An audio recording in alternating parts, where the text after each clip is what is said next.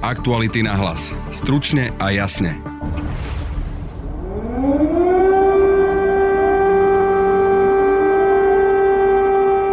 Je tomu už presne rok, čo Rusko spustilo agresiu na Ukrajine. 24. februára v skorých ranných hodinách sa Ukrajinci prebudili do novej reality. Do vojnovej.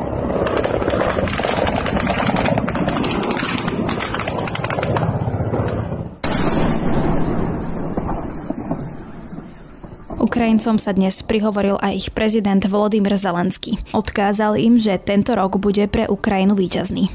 Ми не зазнали поразки і зробимо все, аби цього року здобути перемогу. Čo všetko sa za rok udialo na fronte, kde pochybili Rusi či Ukrajinci a čo očakávať v jarnej ruskej ofenzíve. V podcaste odpovie vojenský analytik Vladimír Bednár. Rusko nepreukázalo schopnosť v podstate viesť koordinované letecké údery rozličnými typmi síl, vzdušných e, síl. Práve počúvate podcast Aktuality na hlas, ktorý pripravili Denisa Žilová a Denisa Hopková. Prejsť prstom po mape? To je nuda. Spoznať svet na štyroch kolesách? To je Ford Kuga. Štýlový a okamžite dostupný Ford Kuga je pripravený vyraziť kamkoľvek sa rozhodnete. Navyše teraz aj s fantastickou zľavou až do 10 tisíc eur. K tomu zadarmo predlžená záruka na 5 rokov alebo 120 tisíc kilometrov. Nie je na čo čakať, stačí sa len rozhodnúť. Viac info na Ford.sk Aktuality na hlas. Stručne a jasne. Великі народи великої України. Ukrajinský prezident Volodymyr Zelenský sa dnes ráno prihovoril Ukrajincom. Prvý deň invázie označil za najdlhší v živote a spomínal, ako sa Ukrajincom pred rokom prvýkrát prihovoril. Рік тому у цей день, з цього ж місця, близько сьомої ранку я звернувся до вас з короткою заявою. Тривалістю всього 67 секунд. Bol to rok bolesti, smútku, nádeje a jednoty. Рік небайдужості, рік мужності, рік болю, рік надії, рік витримки, рік єдності, рік незламності, лютий рік незламності. Neboli sme porazení a spravíme všetko preto, aby sme tento rok vyhrali. Odkázal tiež Zelenský Ukrajincom. Ми не зазнали поразки і зробимо все, аби цього року здобути перемогу. Slava Ukrajine. Rok vojny si pripomenul aj svet. Napríklad čas Londýnskej ulice bola pri tejto príležitosti premenovaná na Kievskú cestu. Český parlament si minutou ticha uctil pamiatku obeti ruskej agresie, no a naši traja najvyšší ústavní činitelia podporili 10-bodový mierový plán prezidenta Ukrajiny. V spoločnom vyhlásení uviedli, že pevne stoja na strane Ukrajiny a medzinárodného práva. Severoatlantická aliancia v deklarácii uviedla, že vo svojej podpore Ukrajiny je rozhodná a že ruské snahy o zlomenie Ukrajincov zlyhávajú. Americký Pentagon avizuje nový dlhodobý balík pomoci pre Ukrajinu v hodnote 2 miliard dolárov, zahrňať by mal muníciu i malé drony, no a polský premiér priviezol dnes na Ukrajinu prvé tanky Leopard 2. Ako ale vojna vyzerala počas jednotlivých fáz a čo boli rozhodujúce momenty, ktoré ovplyvnili vývoj na boisku, to už je téma pre vojenského analytika Vladimíra Bednára.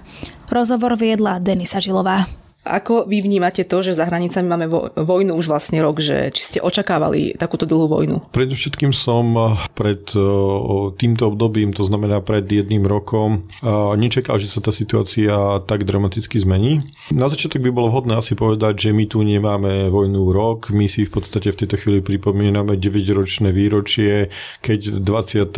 februára 2014 ruské sily vlastne prekročili hranice ukrajinského Krímu a v podstate táto vojna začala teda už e, pred 9 rokmi. Pred rokom sa v podstate tá situácia zmenila a ten konflikt sa pretransformoval na prvo, teda plnoprofilový konflikt, ale aby som sa vrátil k tej vašej, vašej otázke, tak v podstate napriek tomu, že všetky tie informácie, ktoré boli e, dostupné vlastne pred e, začatím samotnej tejto eskalácie, nasvedčovali tomu, že Rusko sa pripravuje na niečo veľké. Pamätáme si, že vlastne niekoľko dní pred samotnou inváziou, tuším to boli dva dní ruské sily v podstate oficiálne zabrali separatistické regióny na Donbase. A ja som si vtedy myslel, že toto je to, čo Vladimirovi Putinovi bude stačiť, že nie je tak, ako by som to povedal, nepredvídavý, taký dezinformovaný, respektíve, že si je vedomý toho, že prípadná plnoprofilová invázia do zbytku Ukrajiny by bola aj,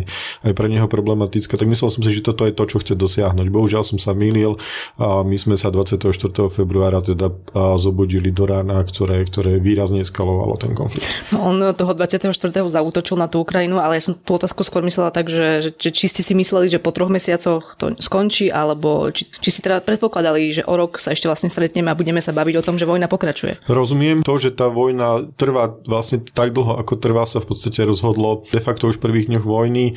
Ja v prvý deň vojny som ten prvý deň vojny okomentoval tým, že on v podstate o ničom nerozhodol, pretože ruské sily relatívne rýchle postúpili niekoľko desiatok kilometrov do, do ukrajinského územia, ale tých prvých niekoľko desiatok kilometrov ukrajinského územia nebolo bránené, pretože tie sily musia byť umiestnené v podstate v istej vzdialenosti od hranice, aby proste hneď prvým úderom neboli zničené. A až druhý deň v podstate sa začala tá skutočná skutočná vojna, tá konfrontácia ukrajinských a ruských síl, kedy už Rusi nepostupovali v podstate nechráneným územím. Zároveň všetci si pamätáme, že e, elitné ruské výsadkové síly e, zautočili na letisko v Hostomeli, ktorý v podstate mal byť akýmsi odrazovým mostíkom pre obsadenie, rýchlo obsadenie Kieva a v podstate to, že hneď prvý deň ukrajinské síly, a jednalo sa o záležnú brigádu v podstate ukrajinských ozbrojených síl, dokázalo odraziť vlastne elitných ruských výsadkárov z psovskej výsadkovej tankové divízie, ktorá bola naozaj že najelitnejším silou, najelitnejšou silou ruskej armády, najlepšie výzbrojnou, najmodernejšou a tak ďalej, tak e, v podstate ukázalo to, že Rusko nebude môcť naplniť tie svoje ciele, že tá vojna sa neskončí v podstate tak, ako, ako Vladimír Putin očakával v priebehu niekoľkých týždňov a že teda bude nejaký čas trvať. A vojnové konflikty v takom prípade potom netrvajú e, dní alebo mesiace, ale roky ale tá prvá fáza vojny sa charakterizuje ako, e, to bolo zhruba prvé tri mesiace, tam sa skôr hovorí o tom, že Rusi postupovali rýchlo a že im sa počas tých troch mesiacov darilo. V skutočnosti aj tu troj mesačnú fázu je možné rozdeliť na niekoľko období. Ruské sily si v podstate hneď v prvých dňoch uvedomili, že ten charakter tej invázie neprebieha tak, ako by mal prebiehať. To znamená, že oni počas tých prvých troch mesiacov niekoľkokrát menili vlastne ten postup. Napríklad, keď sa zastavili pri Charkove, respektíve pri niekoľkých e, mestách na severovýchode, tak začali tie miesta de facto už po prvých dvoch týždňoch obchádzať, pretože si uvedomili, že, že tie mesta nikdy nedobijú. Zároveň v podstate takisto, e, keď už po prvom mesiaci zistili, že, že tie síly nie sú schopné v podstate naplniť tie ciele, že nie sú schopné napríklad dobiť Kiev a tak ďalej. Napriek tomu, že tie síly už boli niekoľko týždňov na predmestí mm, Kieva, v podstate oni boli de facto hneď od prvého dňa v Hostomeli, čiže predmestie Kieva, tak uh, tie ruské síly už uh, vlastne zaujali ako keby obranné, uh, obranné postavenia a zároveň ukrajinská strana hneď práve v týchto prvých mesiacoch vykonala svoju prvú, prvú ofenzívu. Začala vytláčať vlastne sílou ruské ruské síly vlastne od Kieva a až potom, čo Rusko utrpelo pri Kieve niekoľko porážok, tak sa rozhodlo stiahnuť tieto síly vlastne z celého, z celej uh, severovýchodnej Ukrajiny a v podstate presunúť sa na Donbass. To znamená, že uh, keď napríklad časť uh, proruského spektra v podstate šíri informáciu, že Rusi neboli napríklad pri Kieve porazení, to nie je pravda. Aj tie fakty hovoria jednoznačne. Rusko utrpelo vlastne pri Kieve vojenskú porážku a až následne následne sa stiahlo, keď už bolo jasné, že tá situácia je neudržateľná. Potom do tej e, druhej fázy vojny sme prešli v apríli. Áno. Ako komentujete možno vy tú druhú fázu? Pre túto fázu bolo charakteristické konsolidácie síl pri obi, na obidvoch stranách a postupne prechod do uh, ruskej ofenzívy na Donbase. Uh, výsledkom vlastne tejto fázy vojny bolo, že Rusku sa podarilo čiastočne skonsolidovať svoje síly a ovládnuť uh, mesta ako je Severodonec a Lisičansk. Všetci si pamätáme proste na to, že ukrajinské síly v podstate museli z týchto miest ustúpiť. Ustúpili veľmi usporiadane. Toto je hodnotené ako veľmi veľký úspech vlastne ukrajinskej strany, že dokázalo v podstate si zachovať tie síly, že vždy ustupovalo vlastne v ten príhodný okamih, že držalo vlastne jednotlivé obradné body vlastne dokiaľ to bolo efektívne a nikdy nezasklzlo do také situácie, že by proste tie síly boli obetované v zbytočnom boji. To viedlo vlastne k tomu, že vlastne ruské síly sa spotrebovali nielen pri týchto úplne že neefektívnych útokoch, ktoré boli charakteristické vlastne masívnym nasadením vlastne ruského delostrelectva, obrovským využitím palebnej prevahy vlastne ruského delostrelectva a využitím vlastne ľudskej prevahy vlastne útočiacich ruských síl. Toto obdobie de facto umožnilo vytvoriť vlastne príhodné podmienky pre, pre ďalšiu fázu vojny, to znamená pre ukrajinské protiútoky. V podstate v týchto neefektívnych a nezmyselných útokoch, ktoré v podstate trvali že celé mesiace bez akéhokoľvek významu, kde tie ruské síly síce kontinuálne, ale extrémne pomaly za cenu e, obrovských strát e, postupovali a ten e, reálny zisk, ktorý dosiahli tie ruské, tie ruské síly v podstate nebol vykompenzovaný tými obeťami, ktoré museli vynaložiť, tými zdrojmi, ktoré museli na to vynaložiť. A vlastne to, že tie zdroje boli spotrebované, vytvorilo vlastne príhodnú chvíľu vlastne pre prechod do ďalšej fázy vojnového konfliktu, to znamená do, do ukrajinských protiofenzív. A tá tretia fáza začala niekedy v septembri, čiže po nejakých ďalších troch mesiacoch? A Áno, sme v nej ešte dnes? Alebo... Nie, nie, nie. V podstate ste to pek nevystihli. Tá tretia fáza v podstate začala v septembri a v podstate tiež trvala 3 mesiace, ako keby tento rok by sme mohli rozdeliť do nejakých takých 4 fáz. Po nejakých 4 rokoch táto mm, tretia fáza bola charakterizovaná tým, že iniciatívu prevzala ukrajinská strana. Že ukrajinská strana v podstate, ako som už povedal v predchádzajúcej časti, mm, využila tú situáciu, že, že Rusko sa oslabilo v nezmyselných útokoch. Tá, tá línia kontaktu z ruskej strany bola stále riečie a riečie pokrytá jedno, e, silami a, a ukrajinská strana využila vlastne toto zriedenie ruských síl, spotrebovanie to, e, týchto ruských síl, ktoré neboli nahradené, pretože Rusko nedokázalo tie sily nahradiť. Následne ukrajinská strana v podstate vykonala najprv v Charkovskej oblasti ofenzívu, kde v podstate uh, klasickým uh, manévrovým útokom proste v podstate prekonala, prekonala vlastne ruskú obranu a rozvinula tento útok do hĺbky a následne oslobodila uh, relatívne rozsiahle územie, vlastne juhovýchodne, juhovýchodne od, vlastne od Charkova. No a zároveň v tom istom čase sa dlhší čas hovorilo o tom, že, že ukrajinská strana vykoná ofenzívu aj v Chersonskej oblasti. Tam ale ten charakter bojov bol trošku iný. Tam ten charakter bojov bol definovaný tým, že ukrajinská strana v podstate pálebne izolovala na rieke Dnieper vlastne ruské sily, ktoré boli de facto ako keby izolované na západnom brehu rieky Dnepra izolované od zbytku vlastne ruských síl, izolované od možností zásobovania, pretože toto zásobovanie bolo efektívne potlačené v podstate ukrajinskou delostreleckou palbou, keďže sa ruské zásobovacie trasy museli sústrediť na niekoľko málo mostov cez rieku Dnieper, ktoré sa stali rýchle a ľahko terčom vlastne ukrajinských útokov, následne boli zničené a zároveň v podstate veľmi zjednodušene tam vznikal taký stav pre ruské ozbrojené sily, že skôr ako tie tie, ruské ozbrojené sily sa mohli zapojiť do toho boja, boli zničené práve pri tom prísune na to boisko na tom, na tom západnom brehu rieky Dnieper. A práve preto sa ruská strana rozhodla stiahnuť e, sily z, z západnej e, strany, pretože akékoľvek ďalšie zotrvanie v tej oblasti by znamenalo iba, iba ďalšie a ďalšie posielanie v podstate ruských vojakov a ruských zdrojov do, do oblasti, kde skôr ako by vôbec mohli zasiahnuť proti akýmkoľvek ukrajinským silám boli zničené zničené. To znamená, že ruskej strane nič iné nezostalo, ako sa stiahnuť zo západného brehu, čo sa teda aj stalo. A tým vpádom v podstate skončila ako keby tretia fáza tohto vojnového konfliktu a v podstate sme sa presunuli do, do štvrtej fáze, ktorá bola charakteristická tým, že ruská strana vykonala mobilizáciu, zároveň e, započala strategickú bombardovaciu kampaň prostredníctvom striel z plochov drahov letu proti ukrajinskej kritickej infraštruktúre a zároveň e, zmenila taktické pôsobenie na boisku to znamená, že e, zatiaľ čo dovtedy sa snažila ako keby vykonávať e, ten vojnový konflikt v nejakých tradičných doktrinálnych postupoch e, proste vedenia mechanizovaného boja, tak si uvedomila, že tie straty obrnenej techniky, najmä tankov a bojových vozidel pechoty boli tak veľké, že Rusko by ich nedokázalo ďalej znášať. Rozhodli sa ako keby nahradiť v podstate techniku ľuďmi, ktorých vedeli obetovať. To sa pretransformovalo do do tej situácie, že v podstate dlhý čas sme boli svedkami toho, že Rusko útočilo na ukrajinské síly prostredníctvom akýchsi menších ľudských skupín, ktoré v akýchsi vlnách postupovali za, za oddelostrelskej podpory. To sme videli napríklad v prípade Soledaru, ale aj v iných oblastiach. Čiastočne teda tieto úspechy boli aj účinné. Ten, ten dôvod, prečo boli účinné, v podstate sa dá veľmi jednoducho popísať takým spôsobom, že máme proste nejakú že obrannú jednotku ukrajinských ozbrojených síl, na ktorú točí proste približne rovnaká veľká e, jednotka Ruska. Tí Ukrajinci sa proste bránia takým spôsobom, že vyhľadia tých útočiacich Rusov, pretože ten útok nie je sofistikovaný.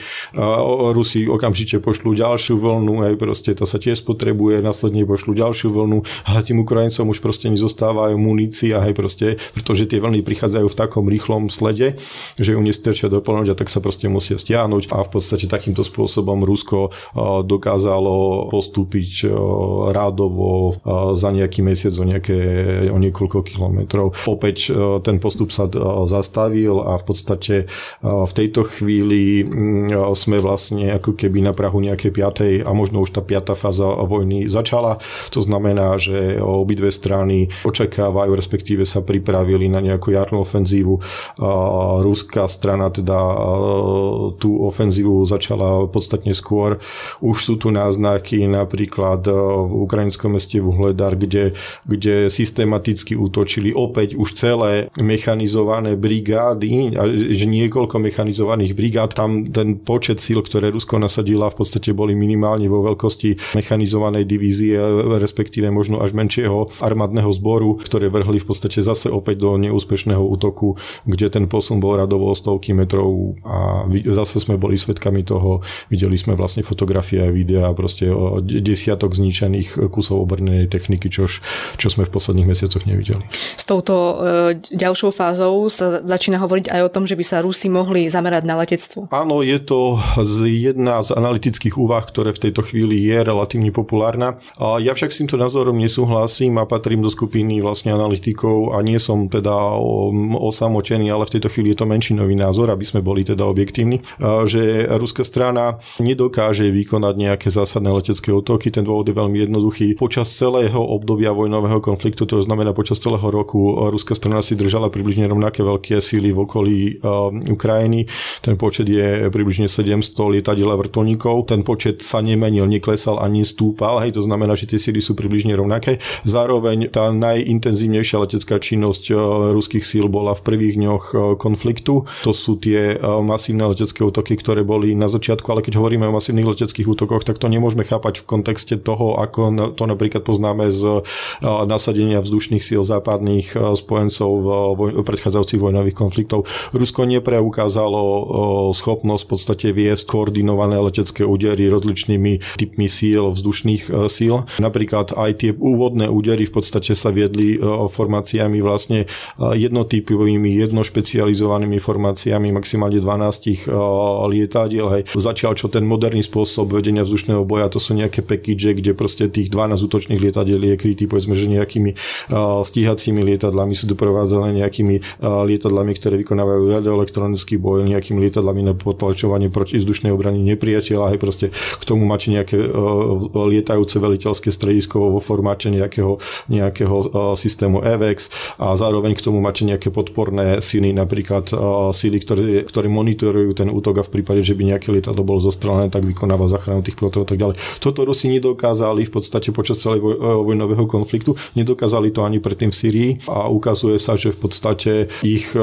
schopnosť vykonávať letecké operácie je že extrémne nízka. Majú síce veľké množstvo lietadiel, majú síce aj relatívne moderné lietadla, ale jednoducho sa nenaučili s nimi bojovať. Tak s čím by mohli prísť tej ďalšej fáze? Nemôžeme očakávať, že proste príde nejaká zásadná zmena. Niečo, čo ten konflikt zmení od základov. To Rusko nasadilo najsilnejšie zbranie, ako malo. Proste počnúť s termobarickými zbraniami, počnúť s veľkokalibrými bombami zo strategických bombardérov, napríklad pri bombardovaní Azostalu alebo Severodonecku. Mobilizovalo síny, hej. Všetko to e, proste v podstate Rusko hnalo na nejakú svoju hranicu, hej, že proste Rusko má síce 144 miliónov obyvateľov, ale zase a dokáže zmobilizovať výrazne väčšie množstvo ľudí, hej, ale ide o to, že či tých ľudí viete vyzbrojiť, či, to, či ich viete proste vybaviť, že či ich viete vycvičiť a tak ďalej a tak ďalej. Proste Rusko vo všetkých smeroch už narazilo na svoje limity. Dá sa po roku vojny povedať jednoznačne, že kto na boisku vyhráva alebo kto bude tým víťazom? V skutočnosti sa to dá hovoriť už o, o, mnoho, o mnoho skôr ako po roku a v podstate v tejto chvíli už je v podstate každému jasné, že Rusko prehrálo, on si to ešte nechce pripustiť, respektíve si to ešte možno neuvedomilo, ale silne, silne pochybujem, že si to Rusko neuvedomuje. To znamená, že je len otázkou času, kedy ukrajinská strana vyhrá a kedy Rusko prehrá a tie dôvody sú viac menej jasné. To, čo vidíme na boji boisku to, že Rusko vyčerpáva svoje síly, že už ich aj vyčerpalo, aj vidíme, že nie je schopné nahradiť tie straty. A naopak ukrajinská strana počas toho roku posilnila, hej, práve pre podporu zo zahraničia, tá Ukrajina nie je v tomto boji osamotená, Ukrajinu podporuje viac ako 50 krajín, viac ako štvrtina všetkých krajín ju podporuje vojensky. A včera sme boli svetkami hlasovania v OSN, kde 141 krajín proste odsudilo túto inváziu a požaduje, aby Rusko sa stiahlo, hej, a keď si uvedomíme, že ktoré krajiny sa zdržali a že len 7 krajín odporovalo a že tie krajiny sú proste Rusko, Bielorusko, Severná Korea, Irán, hej, proste Eritrea a tak ďalej, proste naozaj, že krajiny... Spojenci Ruska. Spojenci Ruska, naozaj, že to trojpercentné ľudské dno, hej, tak naozaj, že vidíme, že tá opora Ukrajiny je proste obrovská, hej, a proste tá obrovská sila, ktorá stojí za tou Ukrajinou a teraz myslíme materiálna, ekonomická, humanitárna a tak ďalej, proste zabezpečí, že tá Ukrajina, pokiaľ bude mať Ukrajina vôľu bojovať, bojovať, pretože ten rozhodujúci faktor je ochota. My nemôžeme za- poslať proste vojakov, ktorí tam bojujú a nikdy to neurobíme, ale proste pokiaľ tí Ukrajinci budú mať vôľu bojovať, tak proste tá obrovská sila tých krajín, ktorí ju podporujú, proste zabezpečí, že bude mať čím bojovať a že to Rusko proste nevyhrá. Toľko Vladimír Bednár, ďakujem za rozhovor. Pekný deň želám. To je z dnešného podcastu všetko, ale vy si môžete vypočuť napríklad náš ranný podcast s analytikom Pavlom Havličkom o tom, že Putinová agresia bude mať aj dva roky. No a môžete si tiež vypočuť náš nový podcast Na hlas Ukrajiny, v ktorom sa so Stanislavou Harkotovou tiež venujeme rok vojny, ale z pohľadu bežných Ukrajincov. Na dnešnom podcaste spolupracovali Matej Ohrablo a Denisa Žilová. Od mikrofónu sa lúči a pekný deň želá Denisa Obková. Aktuality na hlas. Stručne a jasne.